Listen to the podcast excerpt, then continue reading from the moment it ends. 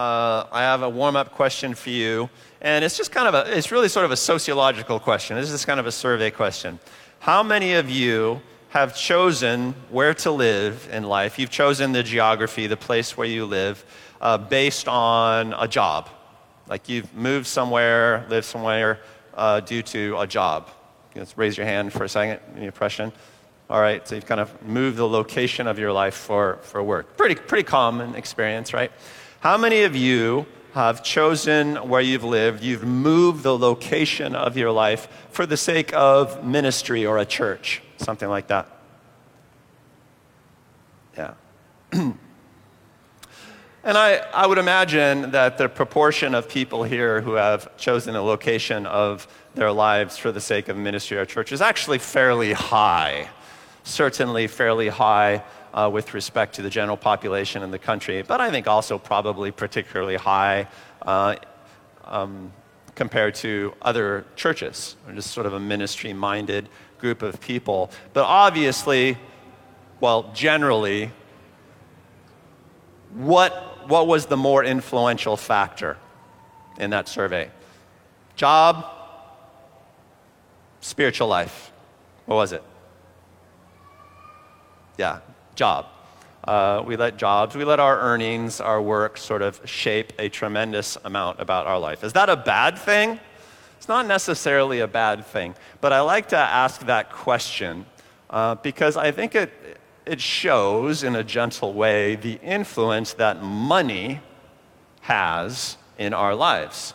It just shapes a tremendous amount about us.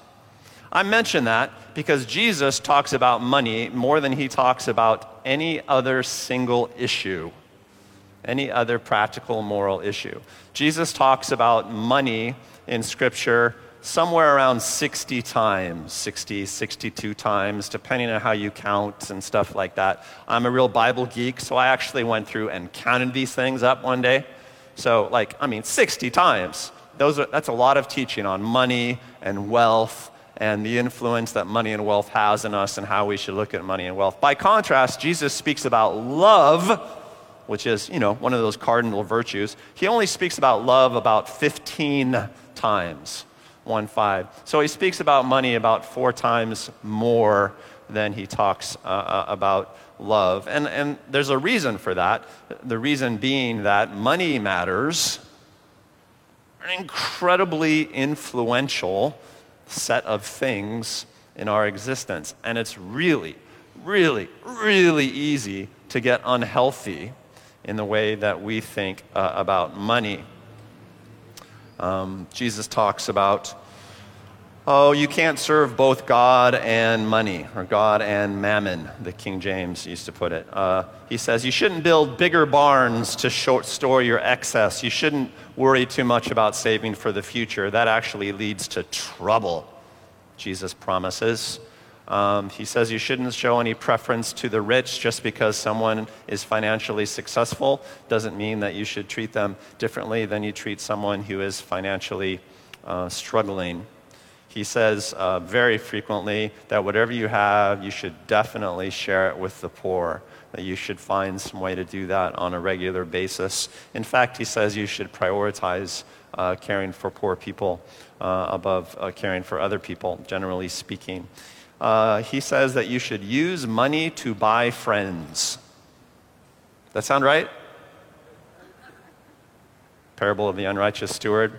Because what better way to use money right? You want to buy clothes, you want to buy furniture, you want to buy cars, or you actually want to invest in relationships, right? So that's actually a Jesus teaching, believe it or not. We're, gonna, we're not going to do that one today. Uh, he says that you should never fear not having enough for uh, tomorrow. Um, money can get to you. Money can make you anxious. Anybody ever been anxious about not having enough money? Anyone? Let's be really honest with each other. Anybody here ever have a lot of money and then been really anxious about what to do with it? What's the proper thing to do with it? Yeah, if we're really honest, it gets us that way too. Money makes us anxious when we don't have enough, and money often makes us anxious when we have a whole lot because, oh, then we got to manage it uh, correctly. Uh, so, money can get to you through lust for things, like, wow, I really want that nice fill in the blank. Uh, therefore, uh, money is going to rule my life for a, a while. But I think mostly money gets to us through anxiety, you know, through fear. And, and, this is what Jesus talks about most. So, why are we talking about that today? Well, we're in a sermon series on the battle for the mind. Uh, the primary battle that we will fight in life, by which I mean the very first battle, the foundational battle, is always the battle for the mindset. Uh, for how you approach things, for what your attitude is. Are you going to live life in faith or are you going to live life in fear? There you go. And, and that is a basic struggle for all of us. When your mind is set, when you have the mindset, when your mind is set in the sort of faith that expects victory all the time with God, then eventually you'll always see victory. Do you think that's true? Not true. Well, there you go. I mean, that's the battle line right there. Um, it is, uh, it's the mindset of faith, or you could call it the mindset of trust, and it is the right mindset. It is a powerful mindset. If your mind is set in faith, um, that's, that's proper worship. That's the right way to honor God. You know, uh, when you always think, hey, God and I are going to do something great with this circumstance. When you can always think that, no matter what the circumstance is, boom, there it is. Then your mind is set in faith. And that's the kind of mindset, that's the sort of faith brain that we want to have in life. And, and Jesus talks about this a lot. Jesus talks about faith uh, or faith mindset, however you want to think of it. He talks about the power of faith almost constantly. Faith, if you can get a grip on it, if you can really set yourself in it, man, it can change everything.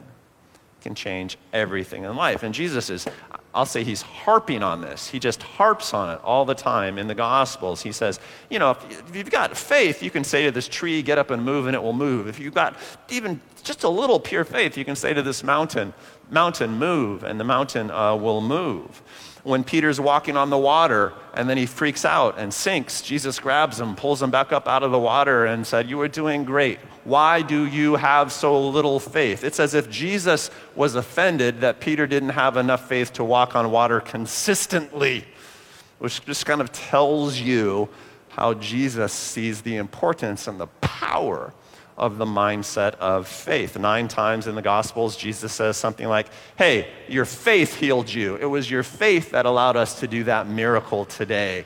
He's constantly underlining faith whenever he finds it in people. He just loves it. Love, sometimes he'd stop a crowd just to honor someone's faith uh, in the moment we have mature faith when our faith rests in the nature of God rather than on the circumstance. When we think to ourselves, God always provides, then we don't have to look at the circumstance and think, well, is that going to be enough for us or not? And twice in the Gospels, we get stories about the multiplication of, of loaves and fishes to feed thousands of people, you know, because God provides. And in the kingdom of God, no matter what you have, it's somehow always enough. And that's the mindset of faith. And those are all very challenging teachings. I mean, do you really think that whatever you have is enough? How many of you honestly think that? It's very, it's a challenge, isn't it? And Jesus knew this, which is why he talks about money things and material things uh, all the time. Is God a reluctant boss? Or is God for you constantly? A father that always provides. Which is he? And that's a great way to sort of draw the battle line uh, for our mind. The first step uh, in, in, the fight of faith versus fear is, is to realize that that is the battle and just to be aware of it um, and, and then you have to realize that your mindset is determined by your choices and not by your circumstances. It is not allowable to say, well, I'm having a very stressful time. Actually, you're having a time. There may be some challenges in it, but the stress is here. You know, we're all human. We're all human. We all struggle with anxiety and stress sometime, but we have to realize, we have to be aware that no, we can choose faith uh, in any moment. That's the Jesus teaching anyway. If you are afraid or stressed out, stop and question it. And say, you know, I don't really have to uh, succumb to this fear. I don't really have to live here. There's a different way. There's the Jesus way. And that's a basic gospel teaching. Uh, Jesus gives that teaching uh, in one way, shape, or form literally dozens of times uh, over the course uh, of the four uh, Gospels. Where money is concerned, uh, the thing is that most people don't even realize they have an option to not be stressed about money. You think that's true? I have found that to be true. I have found that human beings tend to be so money sick that they don't even realize there's a different way to live. Because we are a money dominated culture. We are so rich in this country that we sometimes take it for granted. Uh, you know, it's just kind of the way things work. In other countries where uh, poverty is, is, is more common, you, you get to experience that struggle in a more visceral way. But even here, in the midst of our great wealth, I think that most of us just are saturated in money sickness. We don't realize that it's actually wrong to let money run our lives. We are taught to respect it in a thousand different ways. And it gets to our spirit, and to the point of this sermon, it erodes our mindset. We're moving along in faith, we're committed to the ways of the Lord, and then all of a sudden we stress out about money, either because we have too little or too much, or we're not sure if we're going to have enough next month or something like that, right? And it just, just shrinks our life. Jesus knew that, so he talked about it constantly. Here's one of the places he talked about it.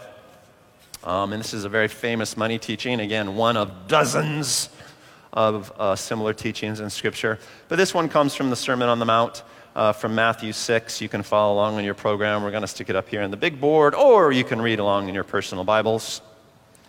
Uh, and this is Jesus talking to a crowd that you would probably describe as a eh, kind of a rabble crowd. It's, it's a crowd of sick people and demonized people, some Jews, some foreigners mostly rural people meeting out in the countryside, so a pretty downscale crowd of people.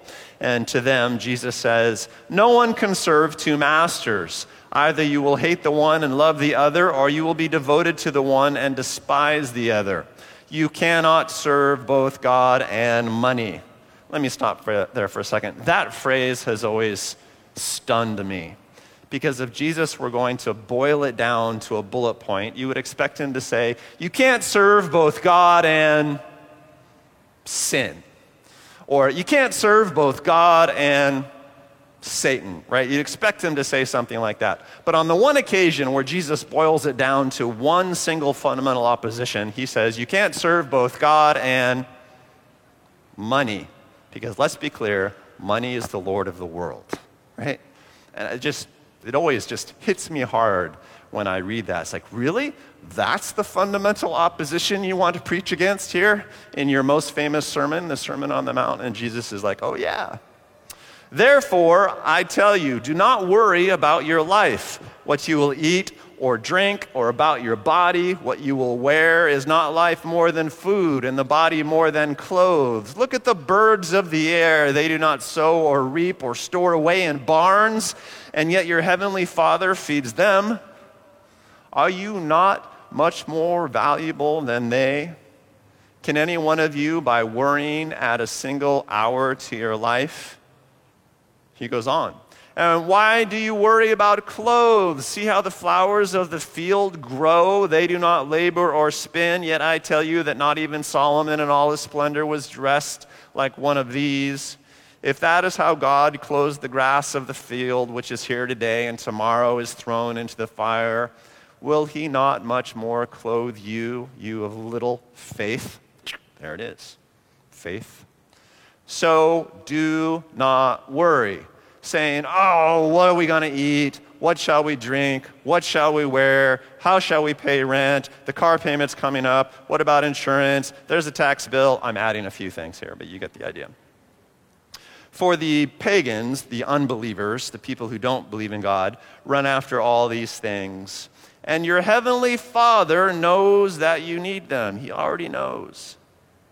But seek first his kingdom and his righteousness, and all these things will be given to you as well. Therefore, do not worry about tomorrow, for tomorrow will worry about itself, one day at a time.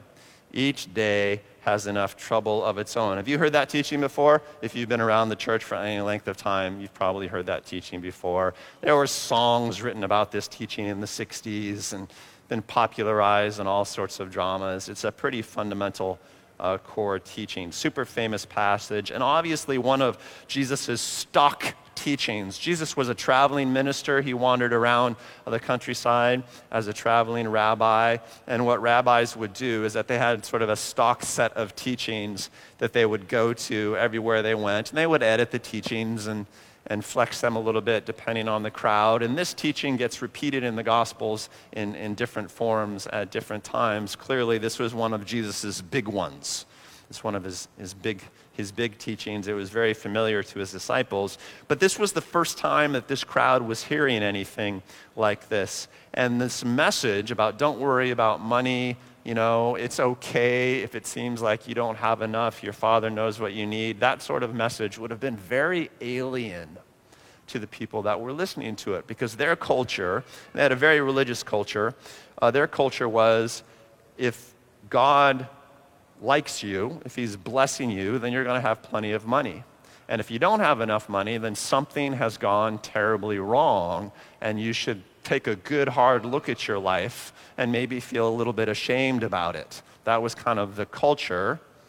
Not entirely different from some of the cultures uh, that we run in uh, around here. Uh, so, this thing, like, you know, don't worry, live day to day one day at a time, you know, like the birds of the air. You know, that's the way to do it. It would have sounded very foreign to them. In fact, I think it probably sounds foreign to any culture on earth at any time. Um, for them, they would have thought that, you know, hard work is paramount and wealth is a blessing from God. And Jesus isn't saying, you know, the opposite of that, but he is saying that financial weakness shouldn't make you feel spiritually weak. Financial weakness should not make you feel spiritually weak. If you are having financial struggles, whatever that looks like for you, you should not let it compromise your mindset of faith. You should still be spiritually aggressive and faith forward, positive type people. That seems to be the basic message. I got some applause, so I'm going to say it anyway. Wait, wait, wait, wait for the cue. Wait for the cue. We're going to do this right. Financial weakness shouldn't make you feel spiritually weak. I wanted to seize that moment because that like never happens to me in the midst of sermons. So I just wanted to. All right, thank you. I feel better. Uh, the big idea in the passage is that fear is bad. One of my personal proverbs fear is the start of every bad thing. Uh, and uh, I stole that from Jesus' teachings. Fear is bad, and that money concerns, if you're not careful, can make you fear the future and distract you from doing kingdom stuff. He says, Seek first the kingdom, and, and whatever portion of your brain is committed to worrying about having enough in the future, well, that's a portion of your brain that really can't be prioritizing kingdom stuff in the moment. In the moment. And Jesus says, Be careful uh, about that. Do not worry is the big command in Scripture. Do not worry. Turn to somebody next to you and say, Do not worry. This is a worry free zone. Do not worry. Why? Why should you not worry? Somebody ask me. Why should you not worry? Well, because you can be like the birds. Oh, that's comforting. And what are the birds like? Well, I'll tell you what the birds like. Here's what the birds like. The birds live day to day. They don't sow, they don't reap, they don't build barns, they don't have savings accounts, they don't have checking out. What they do is that they get up in the morning and they just go forth and try to figure out how to survive that day. And then they go to bed at night and they get up early the next morning and they do the same thing. They live hand to mouth. I don't really have hands, but you get the idea. Hand to mouth every day. They live day to day, paycheck to paycheck. Right? And Jesus says, You can do that. Don't worry. How many of you worry? if you don't have enough for next week? How many of you worry if you're not sure how you're going to pay your bills next month? And Jesus says, No, no, the key is not to worry about that. There you go. Lesson over. Uh, I'll see you next week. He says, No, don't worry. You can live day to day. Is that comforting or threatening? Scary? you have the kind of God that might commend you, that might commit you to a day to day existence. Comforting, scary. Totally depends on whether or not that God is attentive to you day to day, doesn't it? Right? And that's why he says at the end, you know, he's a father. He knows what you need. Don't stress out about it. But it is a very unique lifestyle the hand to mouth lifestyle, the paycheck to paycheck lifestyle, the day to day lifestyle. Uh, the same idea pops up repeatedly in, in the Jesus teaching. For instance, it pops up in the Lord's Prayer, the most quoted piece of scripture in all the world. Father in heaven, hallowed be your name. Your kingdom come, your will be done on earth as it is in heaven. Give us this day our daily bread. Give us enough bread for today. That's all we ask. We'll be cool with that. How many of you pray like that? I just want to get through the day.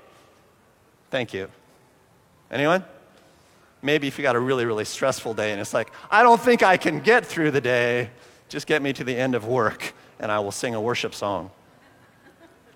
Um, but we're supposed to, you know, rehearse that day to day mentality, and Jesus seems to think that that's strength if we can do that. You know, just live day to day. That's strong. Here's what's weak thinking a lot about the future, endless plans about having enough when your kids go to college, stuff like that. Jesus says, oh, that's actually dangerous. That can be, that can be dangerous. Uh, be careful with that. It's a very challenging teaching because it doesn't really fly in our culture, does it? If we have any financial advisors in the audience right now, they are feeling a little bit queasy. And I understand, you know, I understand. Um, but the big point is really about priorities. Don't let your respect for money crowd out your spiritual and your ministry life. Seek first the kingdom, and then everything else will be added to you. Kingdom first. Uh, what does it mean to prioritize kingdom stuff? Exactly what does that phrase mean? Um, well, I mean, I don't think it's a formula is the problem. I mean, the word kingdom itself was sort of a phrase that Jesus invented. Uh, it literally means order or dominion. Like, do things God's way. Do things, you know, as God tells you to do them. Make sure that that's what you're thinking about most. And the other stuff you can fit in on the edges. That's kind of what it means. It's not really a, a super specific formula uh, I might suggest a few interpretations. Maybe there should be some balance of, of work and trust in life. Make sure that however you make your living, there's room for faith and trust in it. I think, you know, that's probably a wise way to think about it. I say that because one of the first things God commanded his people was to observe the Sabbath, was to take a day off every week. You're not allowed to do any work. You're not allowed to think about doing work. You're not allowed to gather food or anything. One day a week. I need that to be a regular practice for you guys, God said way back in the day when his people were first becoming a people. It's one of the big Ten Commandments. Maybe you've heard of them. Take a day off, and I mean like seriously take a day off. And what that was, was a command, uh, it was a practice, it was an exercise of not worrying about having enough. Because, you know, that was sort of a hand to mouth agrarian society around that back then. It's like when the harvest needed to be taken in, dang it, the harvest needed to be taken in, and you didn't just stop. What if it rained that day? you know, and ruined your crops, ruined the hay in the field or something like that. To take a day off was a dicey proposition. And in fact, we know from the Bible histories that uh, the nation of Israel refused to take a day off until such a time that God actually got kind of angry with them and sent them into exile over it. They refused to take a day off and they refused to be generous with poor people. And they let money overtake their mindset. They let having enough, that is, overtake their mindset until God actually had to discipline them for it. Tithing is an example of this. One of the commands that God gave to his people in ancient times. Like when you do bring in the harvest, take the first tenth of it and give it to the temple, give it to, you know, to the priesthood, give it to, to ministry purposes, uh, if you will, and make sure that it's the first tenth. In fact, and in one of the prophets, God even challenges the people. He says, Test me on this, test me on it. Bring your full tithe to the storehouse and see if I do not open the floodgates of heaven above you and provide abundantly for you. If you are just faithful with me, I will be abundantly faithful to you in terms of provision. And we know that the nation of Israel in ancient times didn't do that, and God had to discipline them uh, about it. Uh, I think more generally, and Jesus makes this very clear in our material lives and our financial lives, generosity should prevail. We should have a very generous, free spirit about all that we have. And commands like the Sabbath or tithing, that's what it's really about, right? It's like money should not command you. You should be able to use money for purposes of love or relationship or ministry. That really should be what you're about.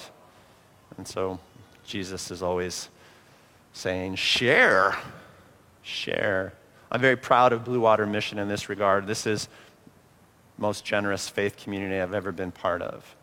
This people share with other people. People are constantly providing for their brothers and sisters in this church. We take 25% of every dollar that comes into the church and we set it aside and we give it to the poor.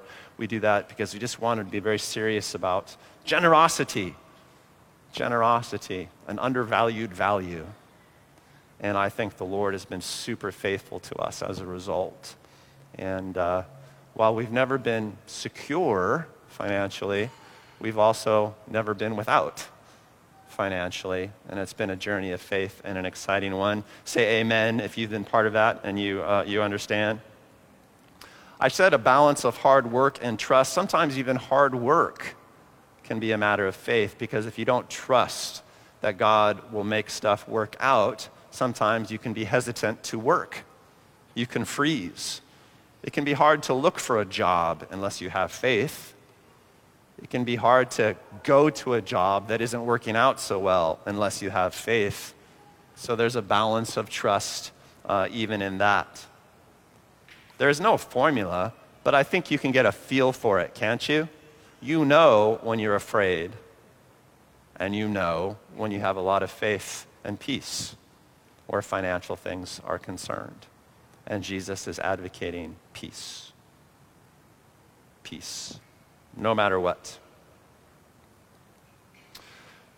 I have uh, so many stories of God's financial faithfulness uh, to me and my family, and those stories stretch all the way back to, you know, when I was a little kid. Some of you know that my early childhood was unique and, you know, running around, hiding from the cops and stuff like that. And, you know, I, I, got, I got used to uncertainty uh, in, in, a way. And, and over the course of my life, I think that's actually turned into a strength for me.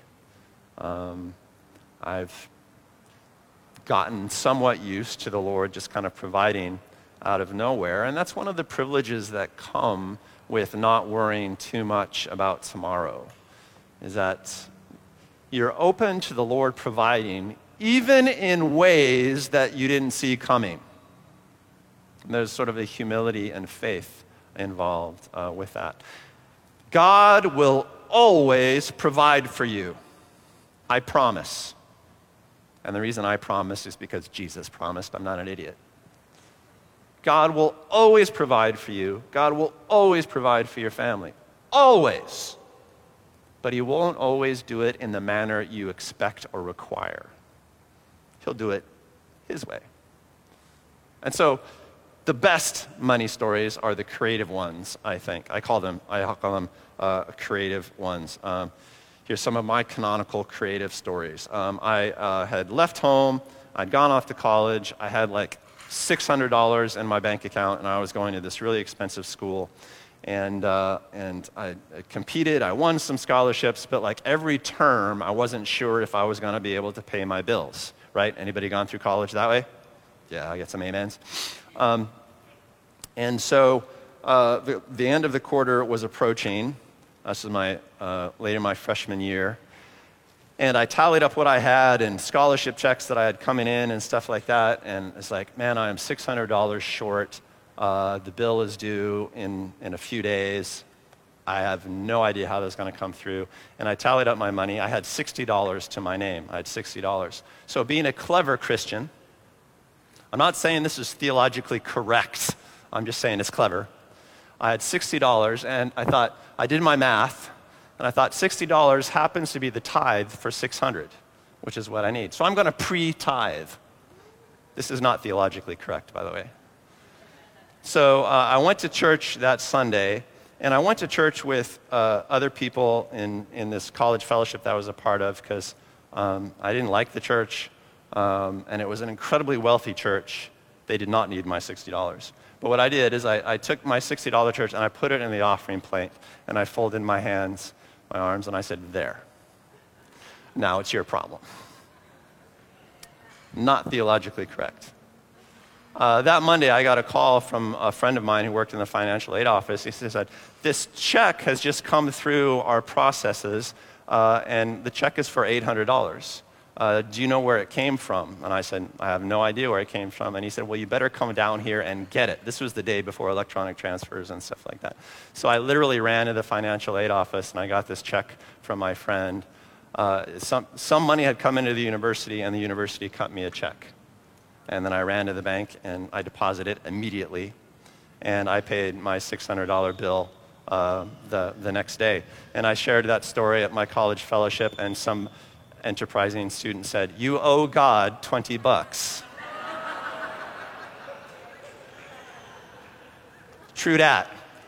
Uh, I paid it. But that's how I got to school. Uh, that's just my favorite, my favorite example of how it worked. Uh, fast forward uh, m- many years, and uh, Sonia and I were living in the Boston area, and God had spoken prophetically and said, You need to move to Hawaii.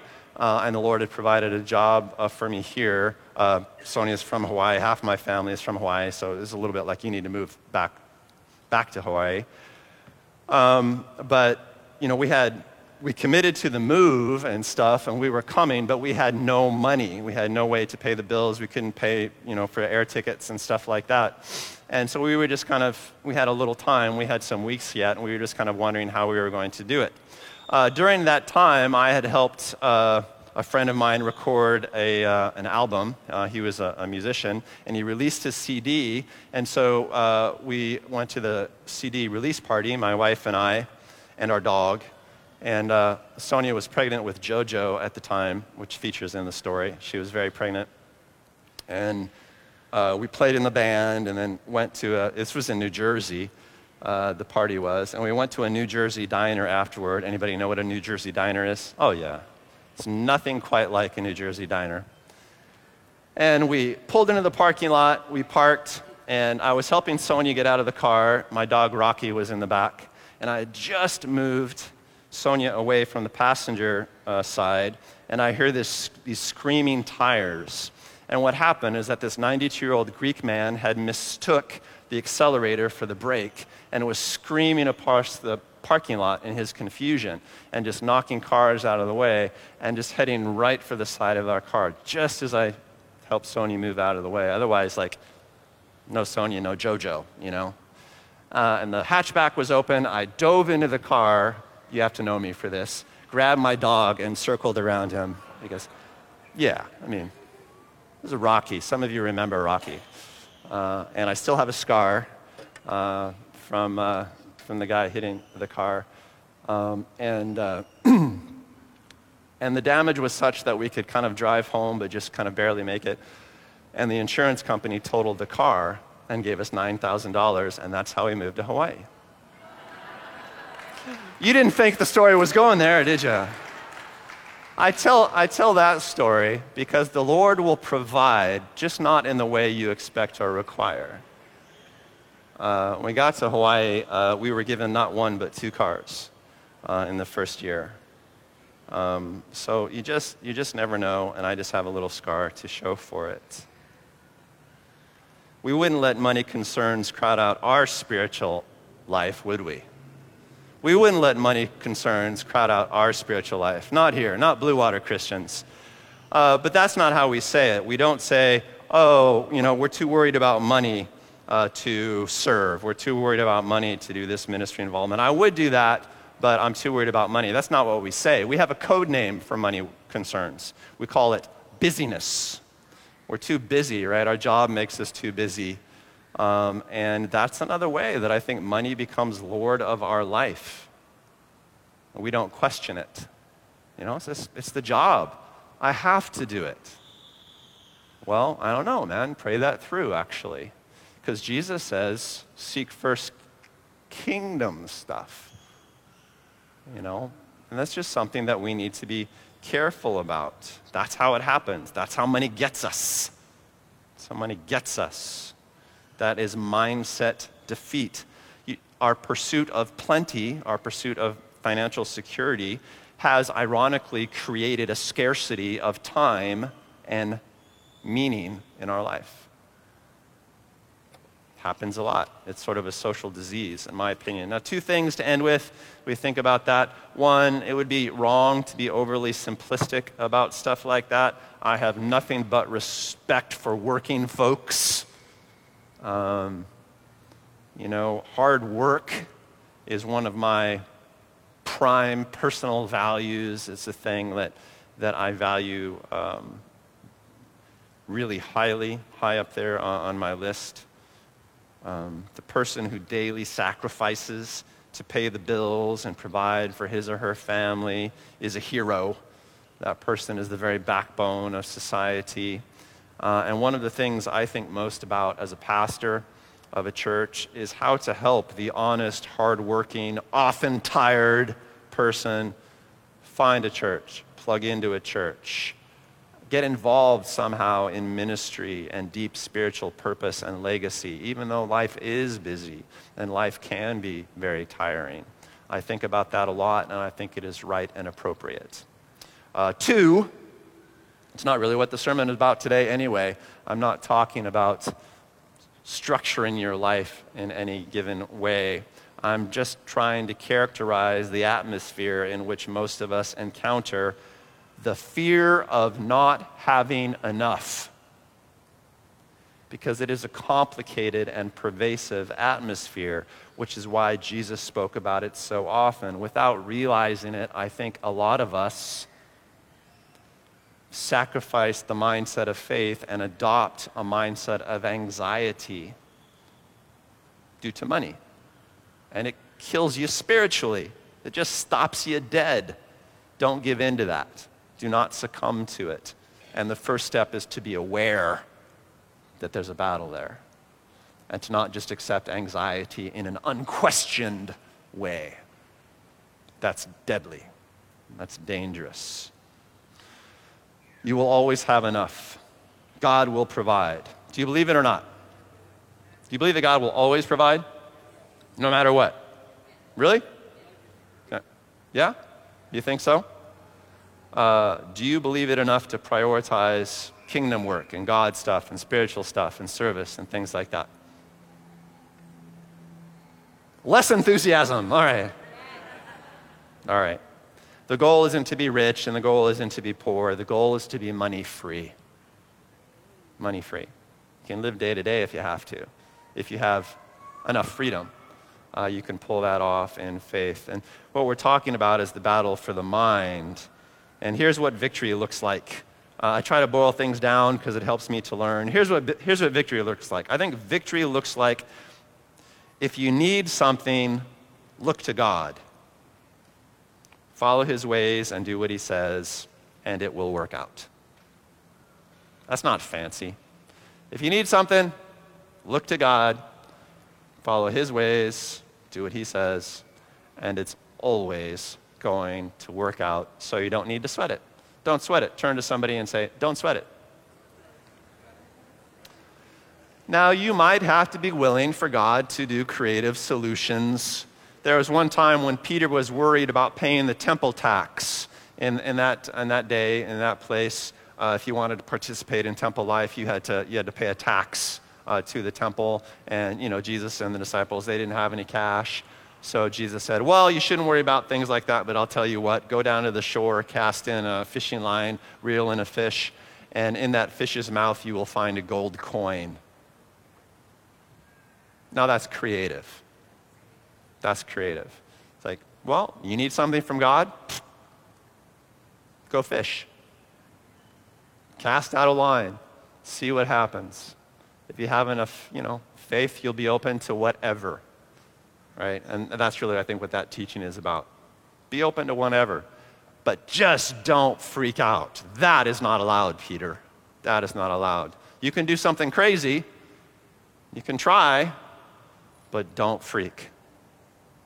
You know? Sometimes money is easy pickings. Get up in the morning and there's manna all over the, all over the place. You know that story from Israel's wandering in the desert? We don't know what manna was, some sort of overnight mushroom or fungus, but each morning the Israelites would, would uh, just kind of pick it off the ground, pick it off of the bushes, whatever, and make manna omelets and stuff for breakfast. Manna cotti, that was Keith Green's joke. That was Keith Green's joke. So sometimes the pickings are going to be easy, even if they're weird. You know? Sometimes you get a mysterious check in the mail. You don't know where it came from. It just shows up at the office, the financial aid office. You just grab it and run. Sometimes your car is going to get totaled so that you can do what you need to do next in life. Maybe that's it. I mean, you don't know. You don't know. But it's going to work out and the most important thing is that you do not freak out. That's the message. Mindset of faith, first, foremost, and always. That's the point. Never stress out. It is not okay to be stressed about money, in case you were wondering. It is not okay to be stressed about money. So let's take a moment and just repent of that um, if anyone here has any money anxiety, I know the odds are against it. I know the odds are against it. But let's just indulge me for a second. If anyone here is stressed about money, I'm just going to invite the Holy Spirit to come and just kind of talk to you about it a little bit. Sometimes he talks with words, sometimes he talks with just senses and feelings, sometimes he talks with an arresting presence. But let's just invite him because his presence is better than your anxiety. Your anxiety does not keep you safe. Your anxiety does not keep you safe. Peace and faith, better option. Oh, Holy Spirit, we humbly come before you because we have recognized Jesus' words and teachings, and he taught on this a lot. We know it is hard not to serve Lord money we know it is hard to not give in to fear about not having enough, fear of the future. We know. We have been raised in it, we have been dedicated to it, but Father God, we want to be free from it. We would prefer a mindset of faith, Lord. So speak to us, move in us, release our hearts. This is a tough one. This is a tough one. Remove the toxin from our veins, Lord. I'm just going to let the Holy Spirit does what he does. Move on him, Lord.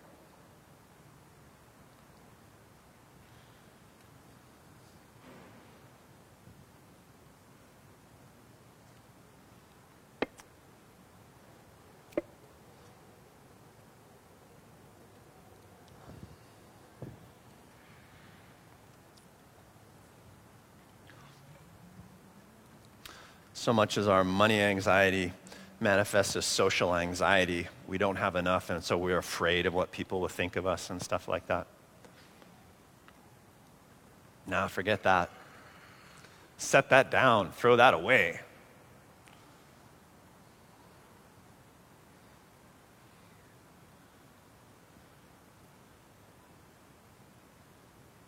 Move, Lord. Anybody want to take a stand uh, against it in your life? I invite you to stand up right now, and then I'll say uh, one more prayer over you before we dismiss. You're like, yeah, oh, this stuff has made me sick. I am money sick. You stand up, and, and uh, the family will just offer a prayer for you right now. Because even if we're living in victory now, we've all been there. We have all been there. We've all been there. In the name of Jesus Christ, brothers and sisters, we honor your faith, we honor your mindset, and we assure you in the name of the Lord, God will provide. God will provide for you and yours without fail in every situation, in every season. Do not fear. Do not fear. And in the name of Christ, I release you from judgments that people have placed upon you, having to do with money and profession and status. You are freed from that in Jesus' name. You are in the family of God, you're in the household of God. And we are all adventurers of faith here. We all live in uncertainty.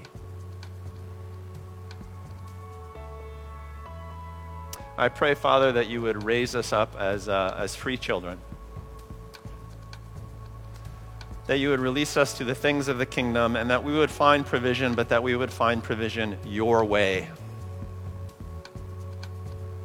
I pray for a great release of the spirit of generosity in this Ohana. As we have nothing except that it comes from you. In the name of Jesus, be relieved, and I bless your faith. I bless your faith. The faith that made you stand this morning will make you stand up against it in life for the rest of your days. In Christ's name, amen.